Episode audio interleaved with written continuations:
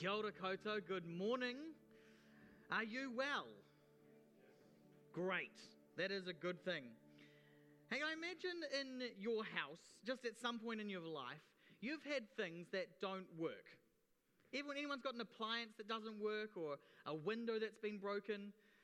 Sarah's nodding at me. We've got a bathroom fan and light unit that really doesn't work at all. In fact, a few months ago, and I'll say it's a few months ago, it may have been a little longer than that, our fan stopped working in our bathroom. And that was fine. It just got put on the list of things to fix, uh, to fix because there was still, the heat lamp still worked and the light bulb still worked.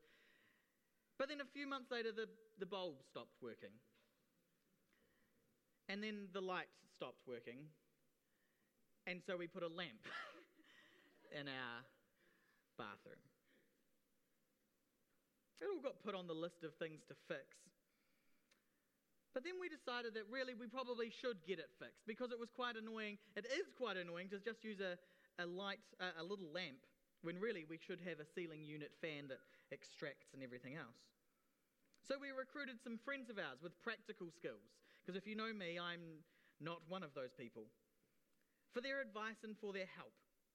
And what I thought they would say is simply just let's buy a new one and we'll swap one in and take one out and finished. Became a little bit more complicated than that because where the unit was, there was a, a cross beam that then had to be moved for new regulations and new everything else.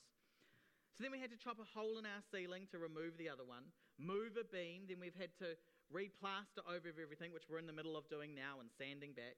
And then I've got to get my friend back in to then chop another hole in the ceiling so we can put the new one in there. What I thought would be just such a simple fix turned into be a lot longer. But I've done it with some really good support from our friends. We could have done it quickly and probably employed someone else to come and solve the issue. But with the help of our friends and taking a bit longer, we're working on doing it ourselves. Or perhaps you have not had a broken bathroom fan unit but I'm sure there are other things around your house that aren't working perhaps quite the way they're supposed to. Or maybe you are someone who gets them fixed straight away. But we all come across things that are broken and not fulfilling the purpose for which they were designed or purchased for. It could be small things. You know, like when you're carrying the groceries one time and they knock the door, and all of a sudden you've got a paint chip missing from your front door, or from your kitchen door, from any, anywhere else. Or a small dent in the back of your car where you were reversing out of the car park and you didn't see that bollard that just appeared in front of you or behind you. And then there are times that are bigger things that we know and are obvious that need attention. A light bulb blows, or during a pillow fight, a vase gets smashed. Or perhaps you live on the back of a golf course and a golf ball comes flying through your window and smashes everywhere because people aren't good at golf. Don't ask me about it, it's personal. I've got the smashed window, but I'm also not good at golf, but I'm not connected. Either way, big or small, the, the spot of paint that's missing on the door, or the broken window, or the broken fan unit in the bathroom, you notice them, don't you? Other people might not notice them, but you know that something's not right. In fact, someone could come to your house and you might have a scratch on your door, and they could come and be welcomed at the gate, come in the door, come and sit down, have a nice cup of tea or coffee, leave again through that same door, and they'd never notice that the chipped paint is missing. But you know that it's there. It's so obvious to you. In fact, sometimes you'd even stand in front of the door. Don't notice, don't notice. You've got such a lovely home. You're so welcoming. You make such a great cup of tea oh, couldn't believe you had a chipped paint door. But we don't like others to notice those things in our homes that aren't quite right. How often do we not like people to notice the brokenness and pain in the areas in our lives that we could also be doing so much better? What would they think of you? Don't let them see that scratch that you've not cleaned up just yet. And then there are some other things a smashed window or a dent in the car door where someone bumped into it. Others notice that those need fixing. They notice the dent in your car door where someone crashed into you. Yes, they can see that you're driving. Yes, they can see that you're, intend- you're doing the thing that the car is intended to do, which is going forward, going places. But when they notice the giant dent in the door, I don't think it instills in them a great sense of confidence in your driving. I don't think when they see the big smashed in door that they go, Oh, I hope they drive close to me. They seem to be really good at that. I think they may look not at you, but what's on around your life and choose to perhaps keep a small distance between your car and theirs. They'd look and perhaps keep their distance not because of you, but because of the stuff that they can see on or around or in our lives. The stuff on the car, the brokenness that does not point to someone who's working on being a better driver. our brokenness, the areas, of, of uh, the areas in our lives that people notice, and the ones that don't, that people don't notice, are both areas that we are continuing and should be dealing with and working on. Being pre- prepared to put the effort in, invest in, and to put right, to be made right. So that when others look at us, they don't just see our intentions, don't just see what we say, but they see the righteousness of Christ in us. They can see the restorative work of the Holy Spirit through what Jesus has done on the cross for us. Your faith in Christ has saved you. And now it's the work of the Holy Spirit to refine us, to sanctify us, to make us holy, like we've just sung about, to be made more like Christ, so that others will see the transforming work in us the things that have already occurred on the inside, and raise in them perhaps a desire, a questions of how and why you live with such purpose that you do. Investing in your car door to be fixed, or investing in the areas of your life that are broken, where things are not helpful or most acceptable in the work that is being made holy. Demonstrates to others the importance, the work of restoration and redemption that's already happened in your soul. Investment in counseling, investment in good friends, investment in the Word of God, time spent with Him in prayer and in reading His Word. All great investments we could make in the process of our lives becoming more like Christ. We all live with brokenness. We all have actions, behaviors, ways of thinking that we do that aren't always the most helpful uh, for us in becoming more like Christ. We're in this series called Broken for Purpose. We all have areas of brokenness that aren't helping us to live out God's purpose, but allowing Holy Spirit to work through them. That through the, res- the restoration, through the redemption of those areas, that the purposes of Christ would be worked out, that we would have great compassion for others. We would have great empathy. We'd be able to point people to the work of the Holy Spirit already in us. Now, all of that to say that you could stay exactly the way you are. You don't have to change. Because the word, the Bible says, if you believe in your heart that God raised him from the dead and confess with your mouth that Jesus is Lord, you will be saved. It's found in Romans 9, Romans 10, sorry, chapter, uh, verses 9 and 10. It says, if you declare with your mouth Jesus is Lord, and believe in your heart that God raised him from the dead, you will be saved. For it is with your heart that you believe and are justified, and it is with your mouth that you profess your faith and are saved. Full stop. That is the work of salvation. That's what Jesus has afforded us that right relationship with Him, that right relationship with, God. In fact, Hebrews 10:10 10 goes on to explain it a little more and tells us as followers of Christ, we have been sanctified through the offering of the body of Jesus Christ, once and for all. That is what it is to be saved. So you could stay exactly as you are.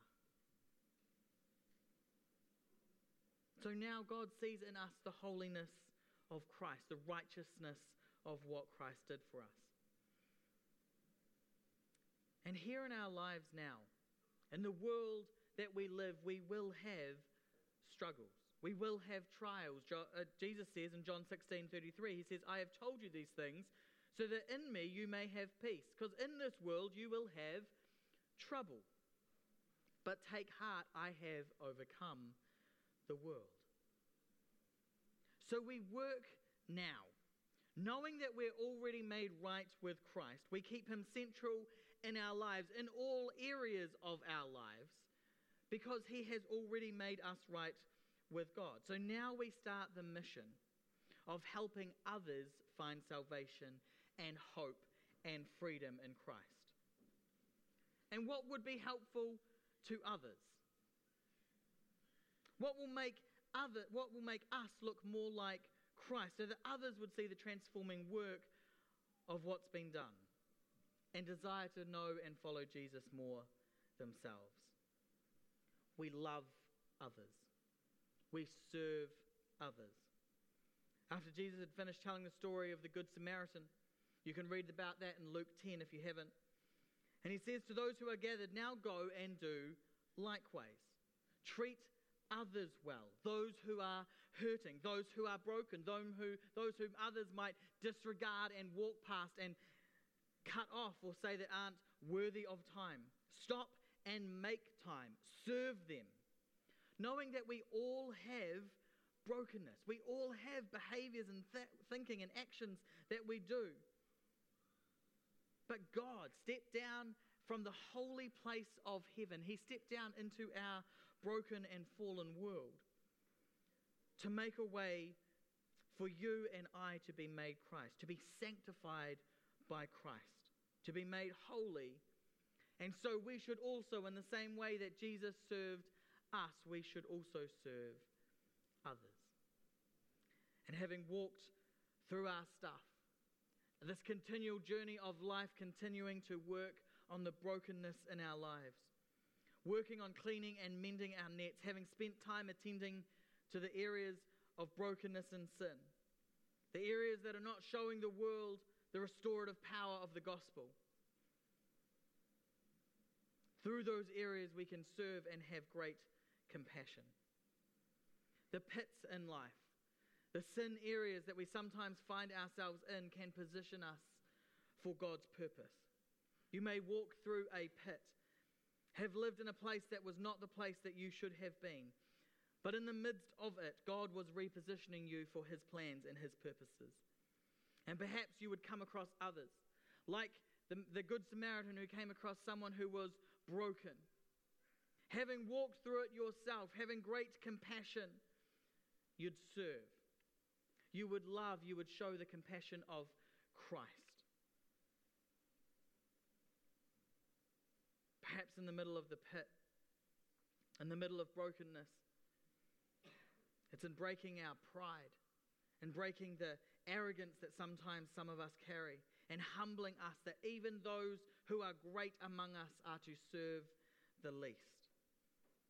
Keeping our full focus on Christ and the outworking of building his church that others would know freedom.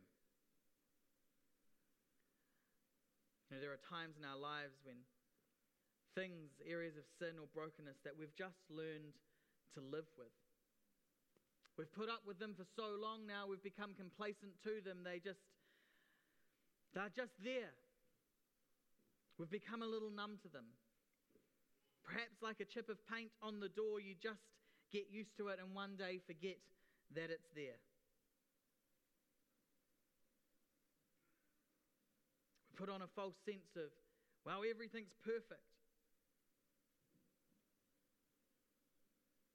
It happened so long ago, that brokenness, that we've just come to ignore it or even forget that it's there and could be made right. And help others to see my life and see Christ working in it. In the Old Testament, throughout Second Kings, we find the story of Nehemiah, a man who saw the brokenness of his homeland, of his home city, Jerusalem. And he saw the destruction of what had happened there, the place where his ancestors were buried. And he notices the, the fallen walls of the city, those that have completely fallen, some that have partially fallen. He notices the burned gates that have become useless for their purposes. And it's brought on him great sadness. Great sadness overwhelms his life because of the brokenness that he's seen in his home city. In fact, so much is he sad that his, the people, his colleagues that he works with at the palace, begin to notice. His boss notices that he's got so much weighing on him that his boss says to him, Hey, Nehemiah, what is going on? And he says, I've noticed, I've noticed my hometown, Jerusalem, it's been destroyed. But it's okay because I know the Lord, and so it'll just be fine and we'll just leave it. No, that's not what Nehemiah says. Nehemiah says, I've noticed the destruction of the walls. I've got to do something about it. Please send me. Send me with a royal decree, with resources, with people, so we can rebuild, repair the city of Jerusalem. So that one day it will be a great city again. Something that others can look at and notice wow, look at that city. A city on a hill. He didn't just hear and notice the broken walls and the crumbling gates. Didn't just notice the chipped paint and the broken windows. Go, oh, well, I've got a good job in the palace. I work for the king. Didn't just go, oh, well, it's okay. I know the Lord. That'll be all right. He had a desperation in him to restore, rebuild, to build again the great city of Jerusalem. Do we notice the areas in our lives that, and think, oh, we can just live with those? Think, oh, well, we're, we're already saved. I'll just let it lie. Or is there a desperation in us to see what once was great, what could be great again, to restore, to rebuild, to build again, to be sanctified and be made more like Christ? A desperation in us that others would see this great hunger to see something rebuilt.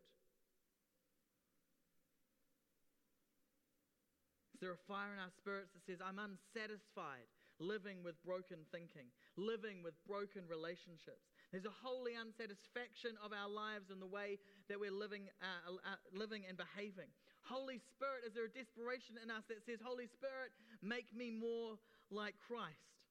Let others see Jesus in me, refine in me, strip away, break off those things that are distracting others from seeing Christ's redemptive work in me. Refine me, burn away, chip away the stuff that I've added on, the thoughts that don't bring you glory. Let the refining work of the Holy Spirit make me more like Jesus. I'm unsatisfied with this brokenness. I'm not willing to let this hurt others or distract others from seeing Christ. I'm desperate for the refining work of God in my life.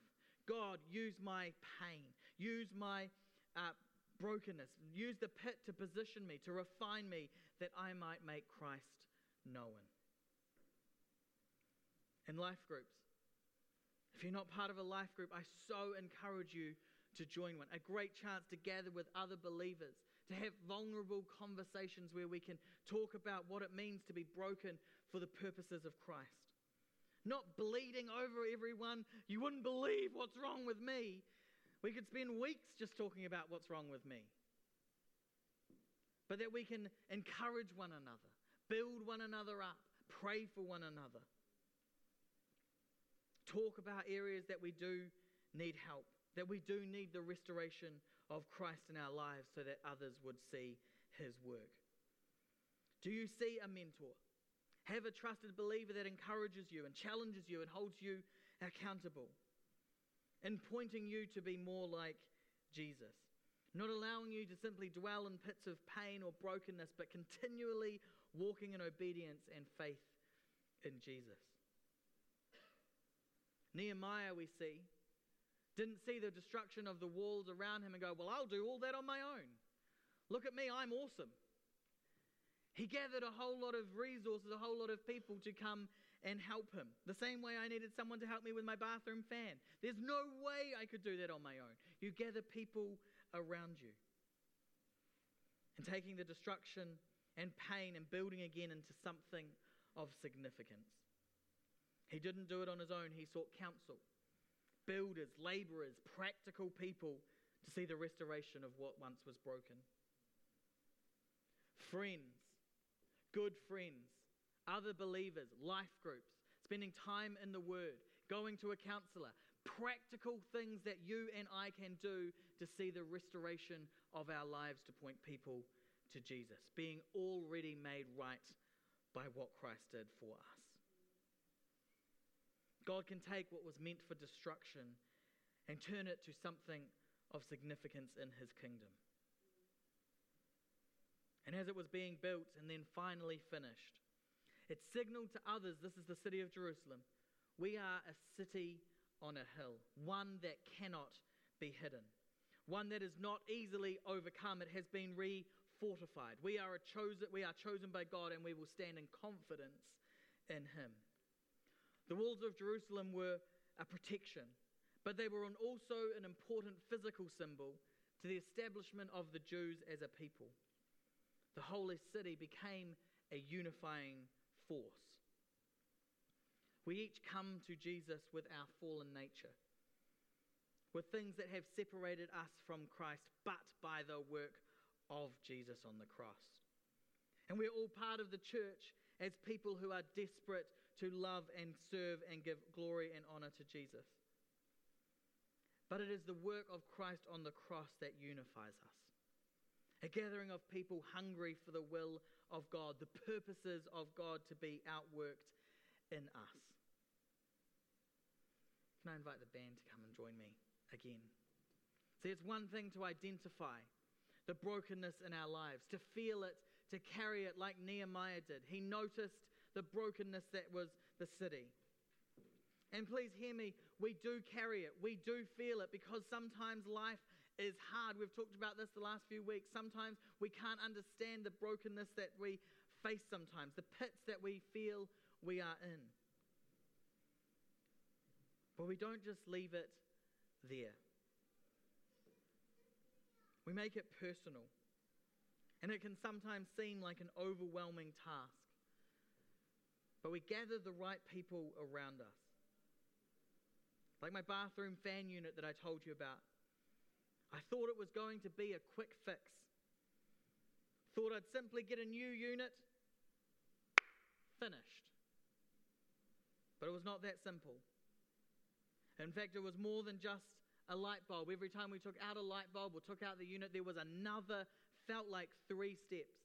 It's been way more painful than I ever thought it was going to be. But in the end, we will end up with a better, more efficient unit that does its job, its purpose better.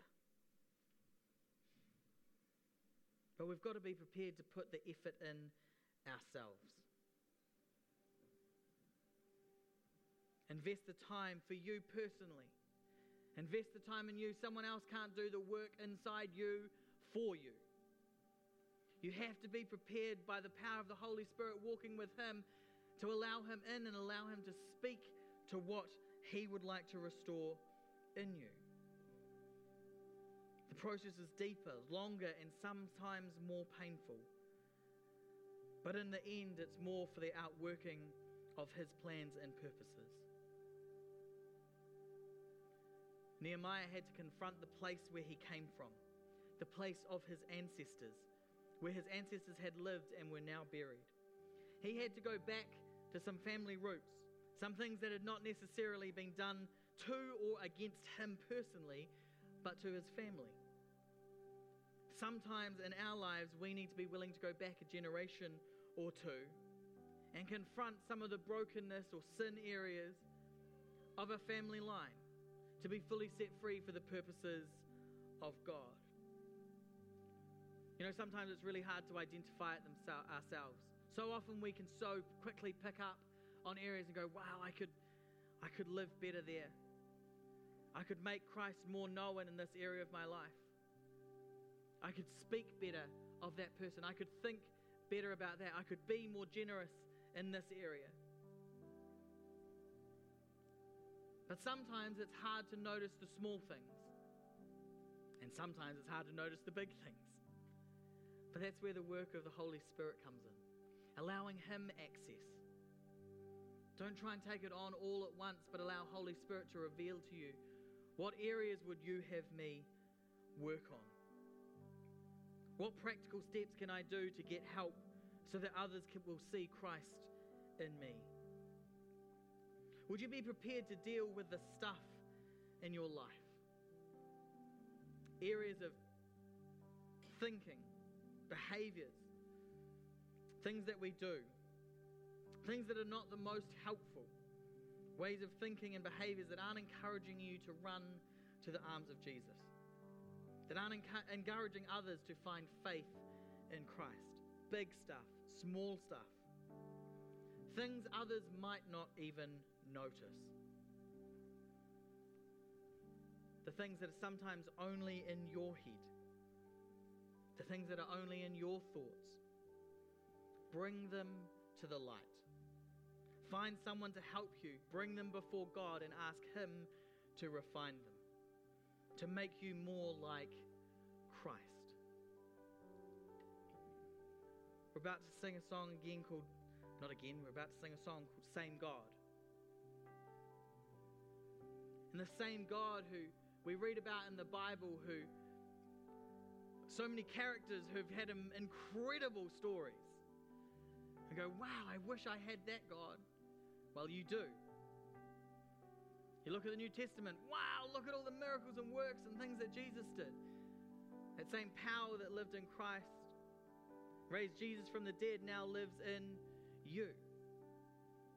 That same God that did the refining work over many years and has continued to help others refine and restore and rebuild the lives that we that we lived that separated us from Christ but was made right through what he did on the cross. That same power is now with us today.